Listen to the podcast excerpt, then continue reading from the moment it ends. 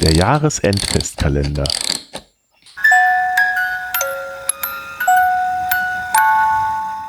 Lethargie. Eine Geschichte von Adrian Binninger, vorgetragen von Judith. Lethargie.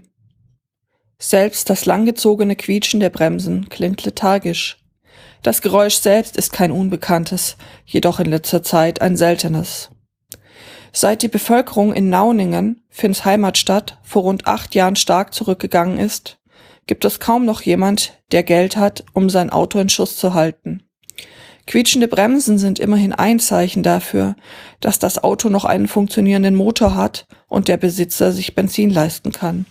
Oder dass er es wenigstens rechtzeitig so modifiziert hat, dass es ohne Benzin mit Ölen oder Kompost betrieben werden kann. Seit die Bevölkerung in Nauningen vor rund acht Jahren stark zurückgegangen ist, gibt es kaum eine Notwendigkeit mehr, gut funktionierende Bremsen zu haben. Die Stadt, die vor rund acht Jahren noch über 70.000 Einwohner gezählt hat, beherbergt mittlerweile nur noch ein paar Hunderte. Autos werden nur noch genutzt, um lange Strecken zurückzulegen. Und sollten sich tatsächlich zwei funktionierende Gefährte begegnen, sind die Straßen leer und breit genug, um einander weiträumig und mit argwöhnisch zusammengekniffenen Augen zu umfahren. Finns nächster Nachbar kündigt mit dem langgezogenen Quietschen seine Rückkehr an. Das quälende Geräusch endet eine Querstraße südlich von Finns Haus, gefolgt von dem harten Schlag der Fahrertüre und dem hellen Bellen eines Hundes. Der Tag ist ruhig und warm, und bis auf das Krähen einer Handvoll am trüben Himmel ziehender Vögel gibt es nichts, das die Geräusche von Finns Nachbarn hätte überschatten können.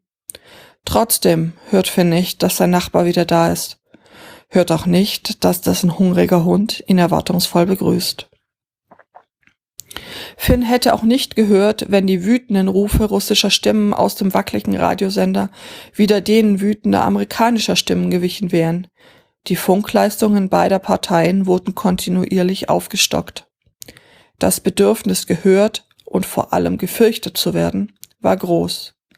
Er hätte auch nicht gehört, wenn eine der unregelmäßig die Stadt kreuzenden Kolonnen an Kettenfahrzeugen die Hauswände stundenlang zum Vibrieren gebracht hätten.